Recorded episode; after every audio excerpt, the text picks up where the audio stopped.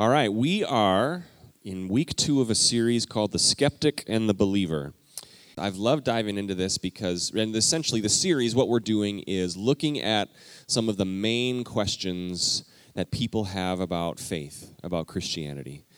Um, if there are people who don't believe in God or don't believe in Christianity, um, their objections typically are, well, I don't believe that God exists. And we talked about that last week how science actually, the more scientists dive into creation, the universe, um, the more they see signs that point to a creator. So that science actually points to the existence of God. And we've been taught over the years somehow that science and faith somehow are on opposing sides. That was last week. And if you want to get caught up and listen to last week's message, you can go to our website, homesteadcommunitychurch.org and there is a link for media, and there's the sermons there if you want to get caught up. Well, some of the other objections that we hear about faith is this, and we'll talk about this in a couple of weeks. And we recognized this this past week in Las Vegas. There is evil in this world. And God says He's good, and God says He's powerful. How can He allow evil, so much evil in this world? Um, either He's willing to stop it, but He can't, or he could stop evil, but he's not willing to do that. And we have a hard time grasping that. How can we love a God, worship a God who allows so much evil in our world? We're going to talk about that in a couple of weeks. Today, what we're diving into is the Bible. The Bible. Is it truth? Can it be trusted? Um, we are going to look at objections that people have about this, that it's made up, that it has changed over the years, that the church over the, over the past several centuries has altered the message to suit its political needs or to have more power over people, um, that it cannot be trusted. And mostly what we hear from people is that it's irrelevant in today's world. But we're going to look into that today. We're going to look at the Bible. Can it be trusted? Can we believe what it says as the Word of God? My first job as a teenager um, this would have been the summer of my between my junior and senior year. I started working for Snippers Lawn Maintenance in Western Canada. I grew up in Alberta, Canada. So I was I would I was on the crew of a lawn maintenance company. So we would spend a lot of days in the truck driving from you know apartment complexes. A lot of what we would do is condominium complexes where my job would be to go mow the little tiny backyards of a hundred different you know condominium complexes. That was I was living the dream at Snippers. Um, I worked with a guy. So we would spend a lot of time in the work truck driving from place to place. One of the guys I worked with was named Barry. He was older than me. He was a Christian as well. He knew I was a preacher's kid, so he would talk to me all the time about the gospel and the Bible and faith, and he loved to talk about it. Barry was a guy who knew more scripture verses by memory than I think I'd ever met anyone like that. Like, he had so much of the Bible memorized, but he had it memorized really, I mean, for a number of reasons, and I respect anybody who has that much scripture memorized. I love that. But his goal in having all these scripture verses memorized was anytime he would come in contact with someone who didn't believe the Bible, he would just like blast them with verses. Well, in Ephesians it says this, and what about Corinthians? How do you answer that? And in Genesis it says this, and the people are just like, eh. And so as we would go to these condominium complexes, often we would I'd be mowing my hundred backyards and I'd look over there and Barry would be talking to somebody. He would have met somebody, maybe a homeowner or a, someone on the street, and you could just see him getting all excited. I'm like, oh man, Barry's he's he's blasting these people with Bible again. And the the, the most entertaining would be when, as we were mowing lawns, maybe a Jehovah's Witness would be spotted anytime Barry saw somebody, you know, two young men on a bike in dress pants and a white shirt or going door to door with pamphlets, he would like drop what he's doing. The, the mower would still be running and he's off. Excuse me, excuse me, what do you believe? And he would have all these questions for these poor Jehovah's Witnesses. And eventually he got so well known that they would just be like, I'm not talking to you anymore, Barry. Or they would say, We're bringing in the big guns next time. We're bringing in Elder or whatever, and he's going to come but after, I remember talking to Barry one day, and I said, So what'd you tell him? Well, I quoted this verse and I quoted this verse, and I they didn't have an answer for that, and they said they didn't they disagreed with that, so I quoted this verse, and and, and I said, Okay. I said, Barry, what if they don't believe what the Bible says is true? He's like, What do you mean? I said, You're quoting scripture at them, but what if they hear that and they're like, This is irrelevant to me. I don't believe what the Bible says anyway, so why are you quoting all this? It's not like he's proving a point. And he'd say, Well, the Bible is truth. And I said, I, I know that. But why do we believe that? Well, because it says so. I'm like, The Bible says it's truth. Yes. But why do we believe what the Bible says? Because it's truth. Well, why do we believe it's truth? Because it says so. And we would just go round and round and round. Now, I'm a believer. I, w- I was more playing devil's advocate there because that's just something that's in my DNA. I like to kind of poke people with a stick a little bit. But it, was, it doesn't take long in that argument. If Scripture is what we use to back up our belief in Scripture, well, for a skeptic, that doesn't take very long for that argument to fall apart. You're quoting Scripture to prove Scripture. I don't believe any of it is true. As Christians, we believe, or we base what we believe in the Bible, right? What we know of God the Father, what we know of Jesus Christ, what we know of the church. It comes from the Bible, but how do we know if it's truth? If you're a believer, and last week I said in our marriage, Christy and I, one of us is more skeptical than the other, and you can already tell who that is just from my previous story. Um, but if you're a believer, you would say, Well, I believe what the Bible says. It says it's true. My Sunday school teacher told me it was true. That's all I need. For the more skeptical people, they would say, Great, but I'm going to need a little bit of proof. I'm going to need some evidence. I'm going to need something more than a scripture verse to back up the truth of Scripture. So we're going to look at this today. Can we trust the Bible? Can we trust it? Can we believe that it is accurate or relevant or truth? Can we trust it? There are common claims that the skeptics or the people would make trying to prove the Bible as untrustworthy, and we're going to look at a few of those today. But I believe, and I believe that there is strong evidence outside of what the Bible verses say that point to that this is accurate, that this is truth, that this is relevant and the Word of God. And hopefully, more than just you know, us becoming like my coworker Barry, who has verses to defend our faith. And that's great, and that's one of the reasons we want to do this series. Hopefully, my, my goal is this that in addition to that, that we would get a greater appreciation for what is in these pages. That we would get a greater appreciation for what this says and how this can impact our life. That it would take a higher level of importance in our lives, in our families. That we would, you know, read it, that we would actually read it. If we believe that the Bible is the Word of God, that we would take the time and read all of it, even the parts that are hard to understand, that we would read it because we believe it is the Word of God. So we're going to start here. We've got this book. This is just one of millions and millions of these Bibles in the world. There's Bibles in the pews around you. There's a black hardcover one if you want to follow along. You've probably got some Bibles at home. Maybe you've got a bookshelf where there's about four of them that never get opened. We've got now Bibles that we can have on our phones and other mobile devices. But what is it? When was it written? Ding, that was a good point. That's a point for me. That's one for me.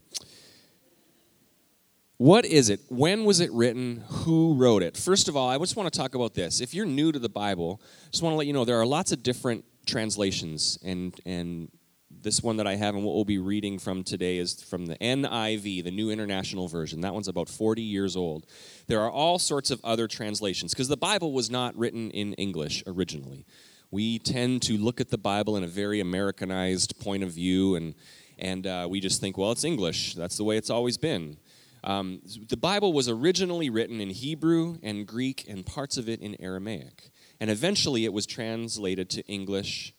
Um, the King James Version is one of the m- most well known English translations of the Bible. That was in the 17th century for the Church of England. It was translated to the King James.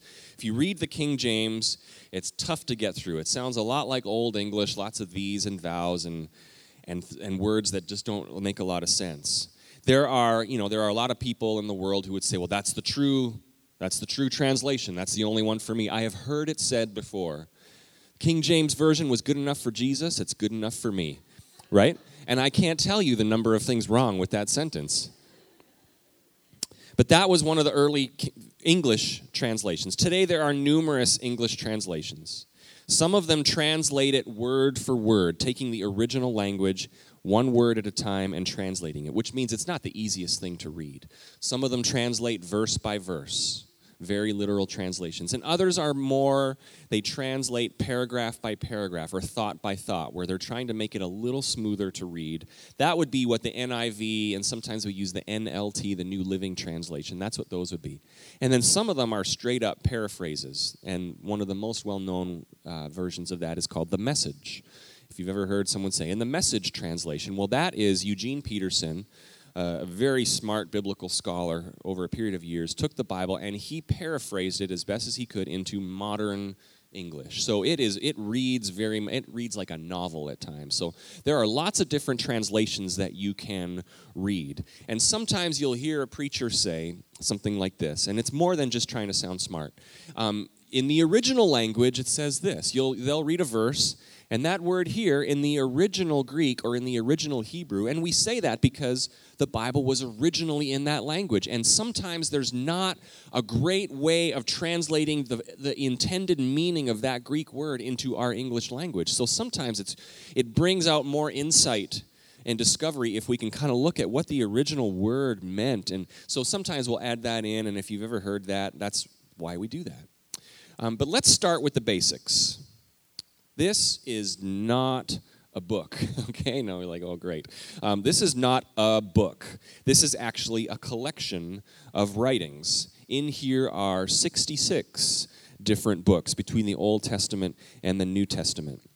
Um, some are historical books, some were all about the Jewish law. The first few books of the Old Testament are all about the Jewish law and the rules that they would have to follow and the rituals. Some are prophecy, books in the Old Testament that are saying, here's what's going to happen in the future, where God would talk to the prophets and say, warn Israel because they are doing this, and what's going to happen in the future is this. And these are prophetic books, books of prophecy. There's books of poetry, beautiful poetry, well written. There's books that talk about the life of Jesus. Those are the Gospels. And the start of the church, the book of Acts, is all about how the church began. There are epistles, which are formal letters written by people, a lot of them by the Apostle Paul in the New Testament, to groups of Christians or to individuals. Now, this is written by, hey, Grant, up there in the booth. I know you know the answer to this question. How many authors wrote the Bible? Do you remember that from JBQ? Approximately 40 authors. Yes, one more question for you, Grant. Over a period of how many years was the Bible written? Oh, did I stump you? I didn't warn him I was going to do this. 40 authors over 15, 1,500 years. Yes, thank you, Grant. All right, that's uh, Grant went through JBQ, which is a great program um, that we want to start here for kids, where it basically just goes through Bible trivia, Bible knowledge, and they commit all these things to memory. It's awesome. This book is 66 different books written by 40 different authors over 1500 years. So imagine that. 1500 years ago was the year 517. Imagine being part of writing something today to be a part of something that was also written 1500 years ago. But yet, there is an incredible unity. There's a common story, a common thought. There is great unity that goes throughout the scripture, which is amazing when you consider over 1500 years, 40 different authors spread out over that time. And what the Bible says, how that unity is there, and here's where it gets really interesting, is there really is one author. There really is one author. The writers of the Bible make this claim throughout that God has inspired every word in this Bible. That God has inspired it, that it is God's words. There's a couple scripture verses that make this claim. And first is 2 Timothy 3:16. It sums up this view of scripture so well. It says this, all scripture is God-breathed and is useful for teaching, rebuking, correcting and training in righteousness, so that the servant of God, that's us, may be thoroughly equipped for every good work. Scripture is God-breathed. He breathed his inspiration through the Holy Spirit for all 40 of those authors to write the words that God was saying. 2 Peter 1:20 says this. Above all, you must understand that no prophecy of Scripture came about by the prophet's own interpretation of things. These were not the prophet's own words and thoughts. For prophecy never had its origin in human will, but the prophets, though human, spoke from God as they were carried along by the Holy Spirit. These are the claims that the Bible makes of itself that the writers of the Bible were writing God's word. Now, some people would say that God kind of took them over and they didn't have the writers had no thought. They became robots and they were just writing the words of god and they came out of a trance. They're like whoa look what i wrote. You know that sort of thing. What most scholars would believe is that there was an inspiration that came on them, that the individual personalities and writing styles of the authors are still there, but that God breathed in them the inspiration to write what He wanted them to say. Now, this is quite a claim. Here is where the debate about the Bible begins, because it's one thing if you say, it's a great book, a lot of people wrote it, there's some good teachings in there. But when you start saying, this is the Word of God, that's when the skeptics say, Yeah, no thanks, I don't believe that. And that's when the believers tend to get a little bit more belligerent in their beliefs because they have God on our side. So you can't disagree with me because this is God's word. Don't question what I'm saying because I'm quoting to you God's word. It must be taken as absolute truth, and therefore you must agree that I'm the smartest person in the world. You know, something like that, right? That's how it goes on. This is where some of the conflict begins. The Bible claims to be the very words of God. For the believer, that is life. That is, we can look at this as Second Timothy said, that it is useful for teaching and correcting and encouraging, that anything we need for the work that God has for us is found in this Bible.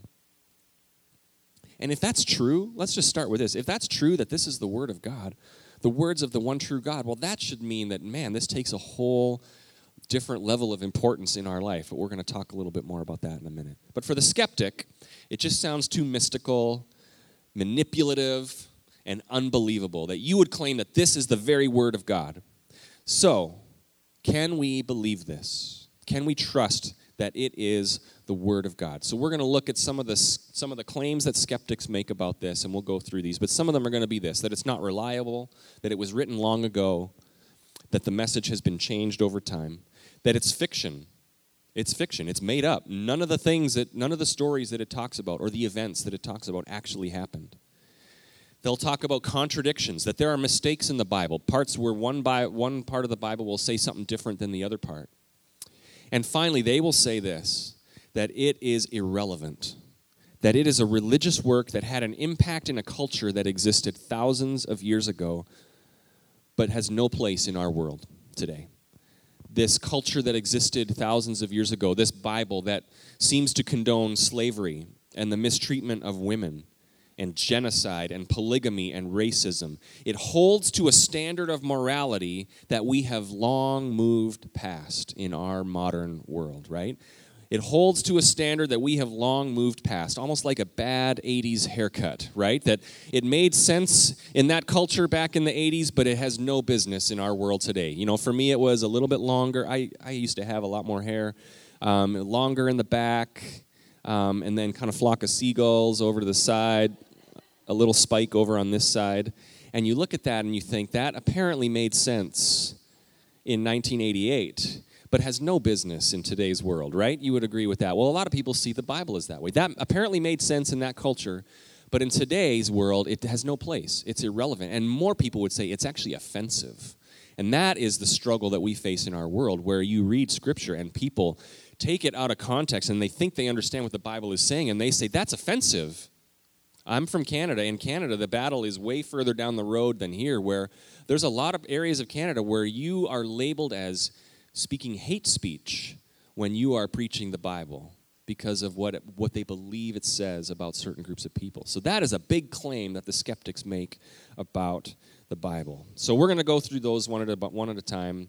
Again, this is just scratching the surface. I'm going to try and get through this as quickly as possible. First is this Is it reliable? How do we know that the message has stayed the same? How do we know that it hasn't changed over time? And this one's fairly simple. Um, the answer, the short answer is we have more evidence about the original biblical manuscripts than any other historical book. Any other book that we would consider historical from that day and age, um, the Bible has more original manuscripts, more original evidence that we can look at and say, here is the original document. And so, therefore, we can compare it to today's scripture and we can say, oh, the message is the same. Message is the same. In the 1940s, there was an amazing discovery of the Dead Sea Scrolls, and maybe you've heard of this. In the Dead Sea region in Israel, there was these caves, and in the 1940s, they discovered in one of these caves all these original scripture manuscripts. Origin- this was an amazing discovery. It actually, this claim here, it made huge strides forward to the credibility of the truthfulness of the manuscripts, how it has not changed over the years. There are, you know, from time to time they will discover some discrepancies of maybe the spelling of an original Greek word, something like that but there's never any major theological or historical discrepancies between the original manuscripts and what we have in our Bible today. There's a couple, if you read through the New Testament, you'll find one in Mark chapter 16 and one in John chapter 7. There's a note, and it'll say this. The following verses were not in the known origin, the, the earliest manuscripts. And so apparently there were some early manuscripts that didn't have these verses. And so it says that. It's not that Christianity is trying to hide that. It says it right there. Some of the earliest manuscripts didn't have these verses, but yet it's in the scripture. So that's the, that's the first one. Is it reliable? Has it changed over the years? If you took the movie like the Da Vinci Code, literally, where they made this claim that somewhere in like the third or fourth century, Constantine decided to put the Bible together in order to, and he tweaked it over the years in order to have more power over people, whatever the Da Vinci Code said. You know, that is what a lot of people believe happened. Well, that movie was fiction. And I saw it, and it was a good movie because I like Tom Hanks. But there was a lot of people who are so offended by that, like, how dare you make that claim about the Bible? And I think there were people that saw that and looked at it as, wow, that's really what happened. But that's not what happened. The original manuscripts and what we have today are the same. All right, that one was easy. They get harder as we go along. Second one is this Is it fiction? Is it fiction? How do we know that these are true events and not fairy tales? Um, and here's some reasons why we can trust that these things actually happened. The first one, and I talked about this a couple weeks ago, in the New Testament, all the New Testament was written within 30 to 40, maybe 50 years of when Jesus lived, of when Jesus died and rose again. Um, so, what that means is that while all the Gospels were written, most of the epistles were written, all the eyewitnesses were still alive. So, if you were going to make something up, if you were going to make something up as a way to say, we're going to start this religion, we're going to make up all these claims, you'd have to wait until all the people who were alive then had died so that you could make it up and there would be no eyewitnesses to say, wait a minute, I was there, that didn't happen. It would be like if I decided to make up a story about Homestead Church and I wrote a document that said in the first two and a half years of Homestead Church, we saw thousands, tens of thousands of people come, and the church grew to be a mega church. And I became known worldwide as the greatest pastor ever, right? I could write that down. Well, I would have to wait until none of you were around, right? Because all of you would be able to say, Yeah, I was there. That was not the case. I was there all those Sundays. None of that happened. So the fact that the New Testament was written within about 30 to 40 years, and you'll see that. We talked about the Gospel of Luke, how he detailed all these things, and he named all these names to say, they're still alive. If you want to fact check me, the Apostle Paul does the same thing. If you want to fact check me, here's all the names of the people who were there. Go talk to them. They're still alive. So that adds huge credibility to the, the Word of God. Also, there are non Christian historical writers that write about the events in Scripture. Roman historians write of Roman history, which the Roman Empire was happening during the New Testament. Roman historians write of Pilate, write of uh, Herod. They write of Pilate's execution of Jesus. And then in their version of history, they say, and there were some followers that believed he rose again. That's their Roman version of history. Josephus is a well known and widely accepted historical writer alive during the first century. He was not a believer, not a Christ follower, and he writes all these historical accounts, including Jesus, who he was, a man who lived, who made claims of being the Son of God, who was crucified by the Romans. And he also notes many of his followers believed that they saw him after he had died. These are historical accounts written by these non Christian writers. These are historical accounts. One of the most convincing proofs to me, though, of the truth of the Bible is archaeology. At the start of the 19th century, um, archaeology, you know, became something that was, they were getting more and more advanced at. They could dig down in the dirt in that part of the region in the Mediterranean world, and they would uncover remains of cities, and uh, they would look at all these things. And, and th- over and over, archaeology has shown so much light into the Bible times, both the Old and the New Testament.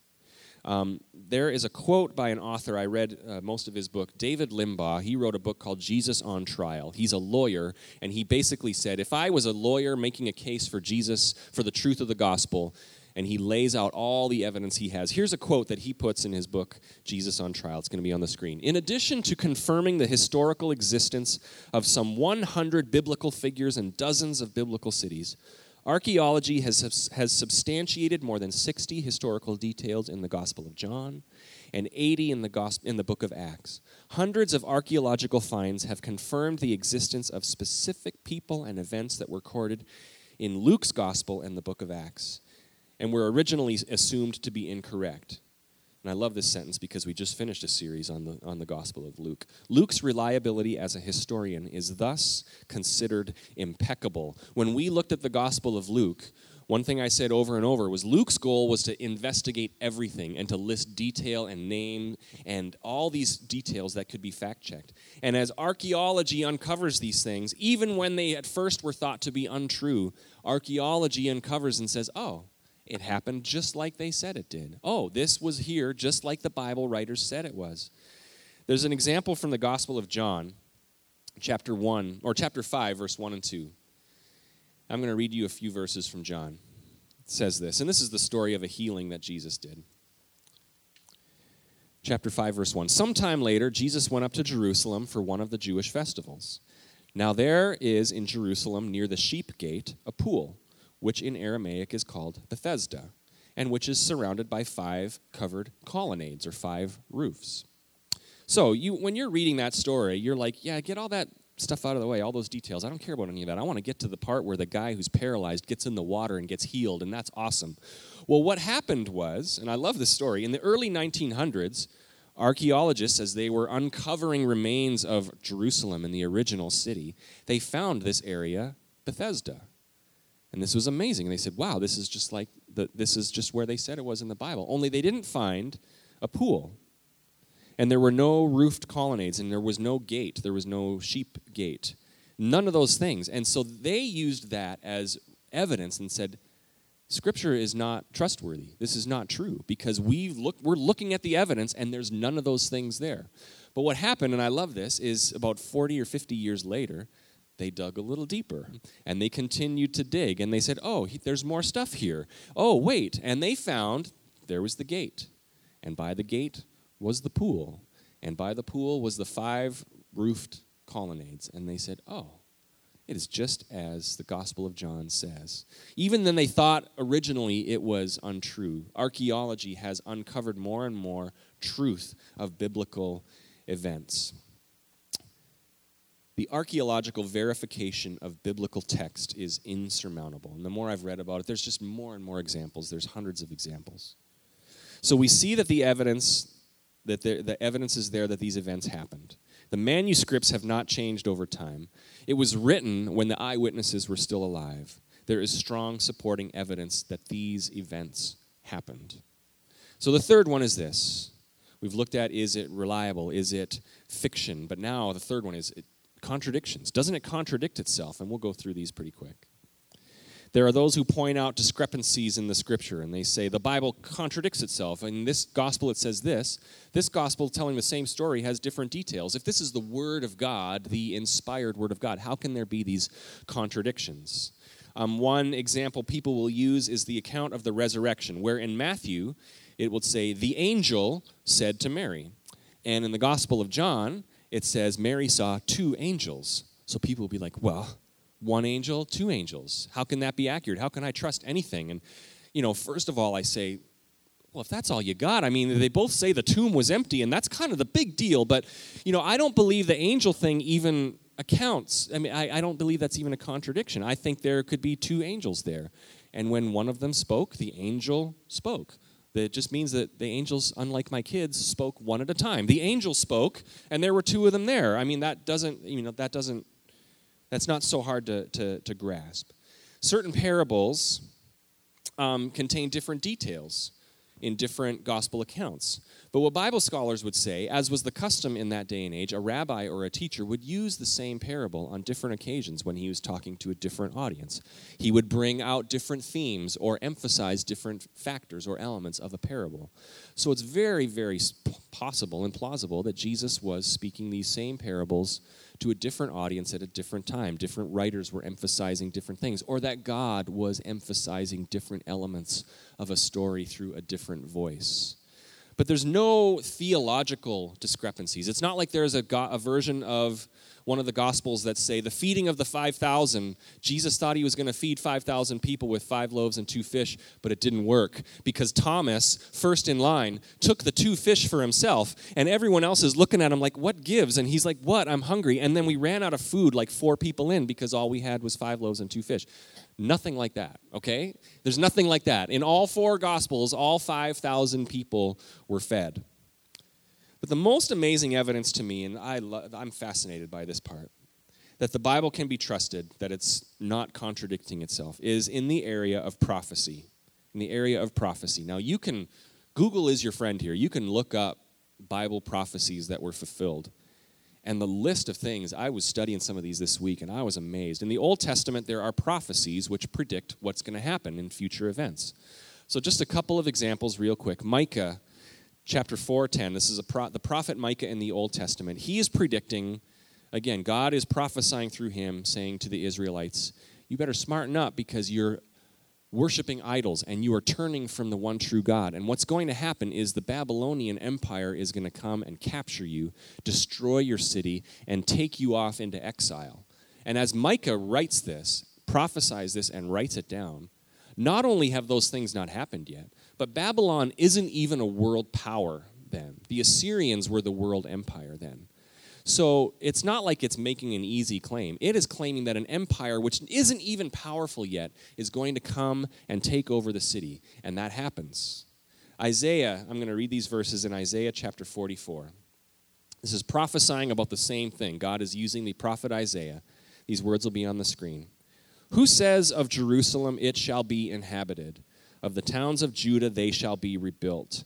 Of their ruins, I will dis- restore them. This is God talking through the prophet. Who says to the watery deep, Be dry, and I will dry up your streams? Who says of Cyrus, He is my shepherd and will accomplish all that I please? He will say of Jerusalem, Let it be rebuilt, and of the temple, let its foundations be laid. Okay, so this is a prophecy about the same thing. Israel, Babylon is going to come and they're going to destroy your city walls, they're going to destroy the temple, and you will be taken away. And that's what the prophecy is saying. This is going to happen. But then he's also prophesying that Cyrus is going to allow them to return and rebuild the walls and rebuild the temple. He's prophesying that all these things are going to happen. Well, when he wrote this, when this was written, none of that had happened yet. The temple was still there, the walls were still there, nothing had been destroyed. Babylon wasn't a world power. And Cyrus, who he names by name, will be the one to let them come back. Cyrus wouldn't be born for another hundred years when this was written. So this is an amazing prophecy. How in the world? And over and over and over again, the Old Testament prophesies about things that would happen. Obviously, there is a supernatural force at work in this. Just the Messiah, just Jesus, there are over 300 prophecies in the Old Testament about the Messiah all of them fulfilled in Jesus.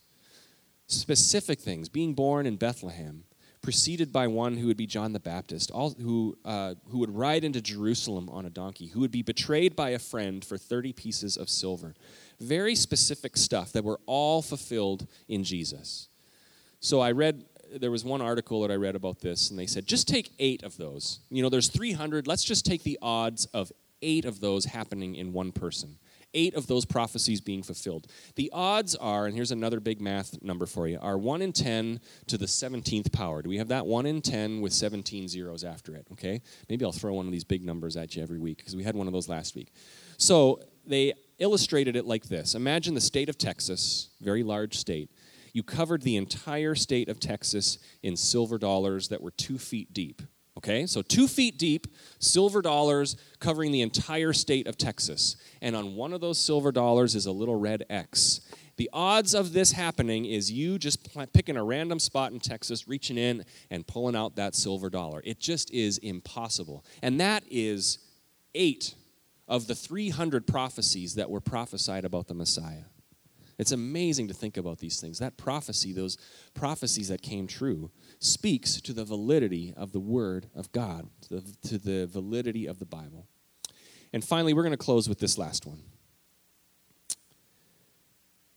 Is it, sure, it can be truthful. Sure, maybe the contradictions are overblown, but isn't it irrelevant? That's the last one. Irrelevant. Isn't it just simply outdated? Most certainly, isn't it culturally regressive when we read these things? Doesn't it condone slavery and the mistreatment of women and polygamy? Things that we would say today are repressive and intolerable, and everyone's favorite word today, offensive. That offends me, therefore it can't be true. So, we're going to talk about that. And you first must understand in the Bible there is culture and there is context. And I'll give an example of that. Without understanding the culture and the context of when these were written, you can greatly misunderstand what the Bible is saying.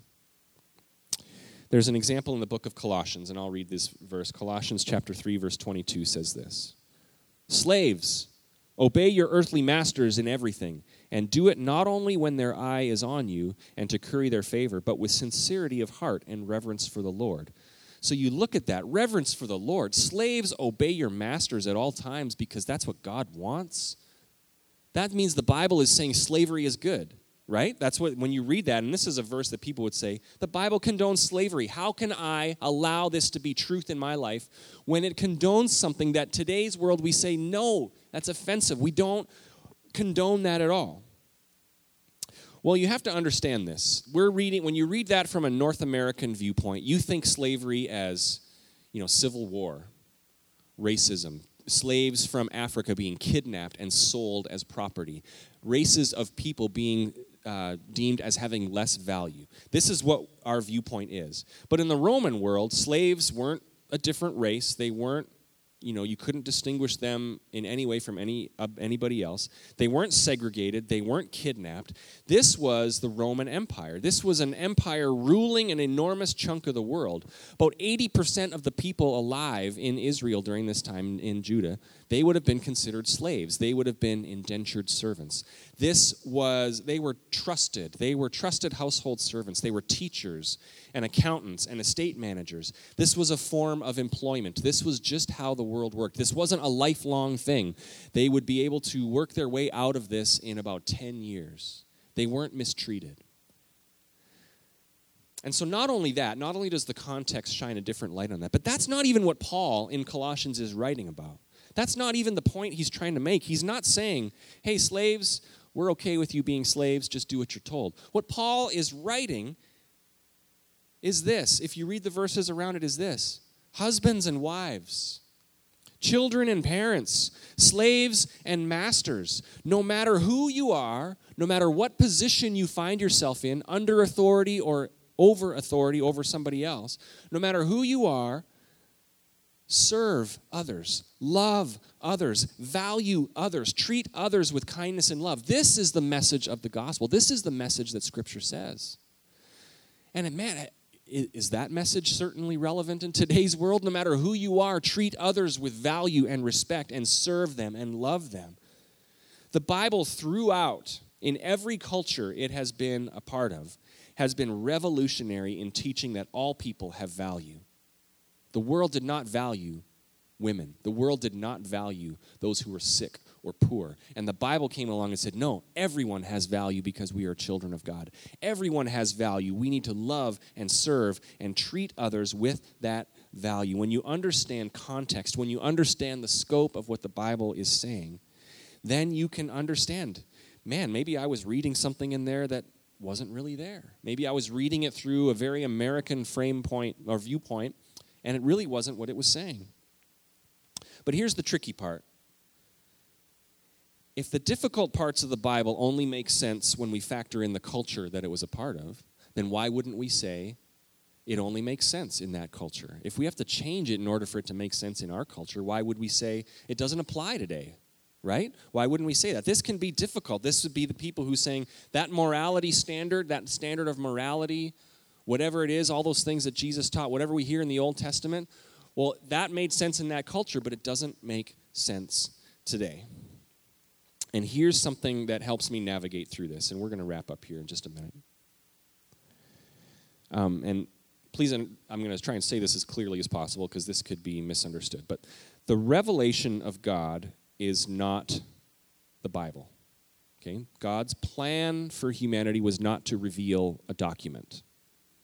Right? All those prophecies in the Old Testament weren't saying someday there will be this document that everyone will be able to read and know the truth. That's not God's plan.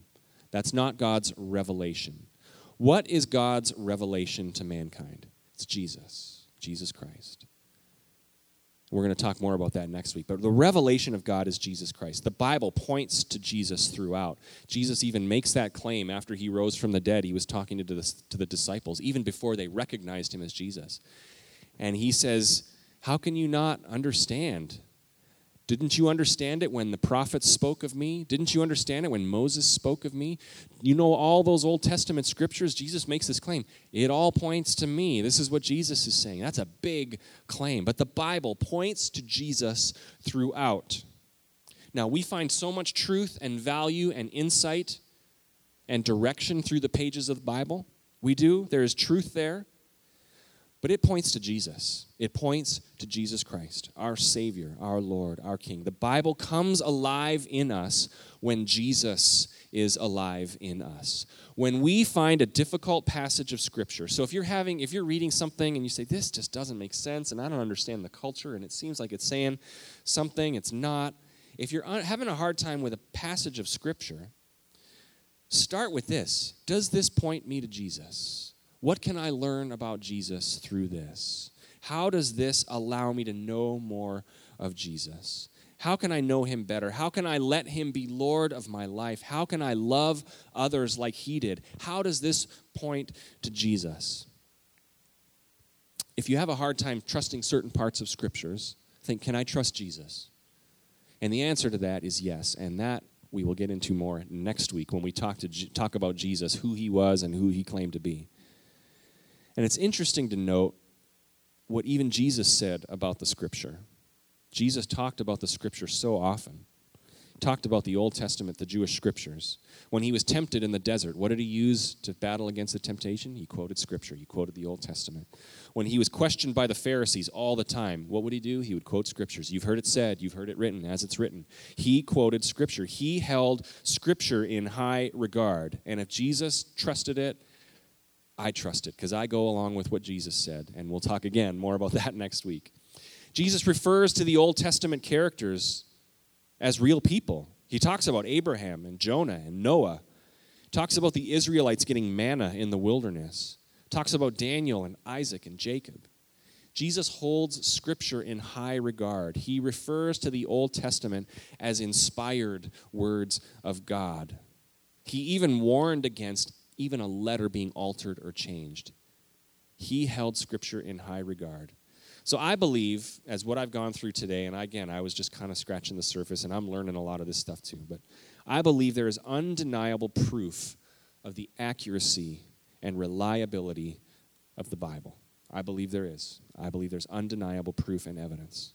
But more than any archaeological find, more than any ancient manuscript that is discovered whether or not they ever discover Noah's Ark somewhere, you know, regardless of any prophecy that was fulfilled, more than any of those things is what Jesus says about the scripture because it points to him and I trust him and he holds scripture in high regard. So as we close today, I just want to ask you this. These pages in this book, the pages, the words on these pages, if that's true, if this is the Word of God, if this is the Word of God designed to encourage us and correct us and guide us through this life, man, how many times in life do we say, I have no idea what to do?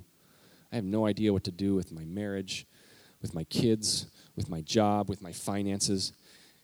If we believe that this is God's guidance for us and that there is truth in these words, which there is.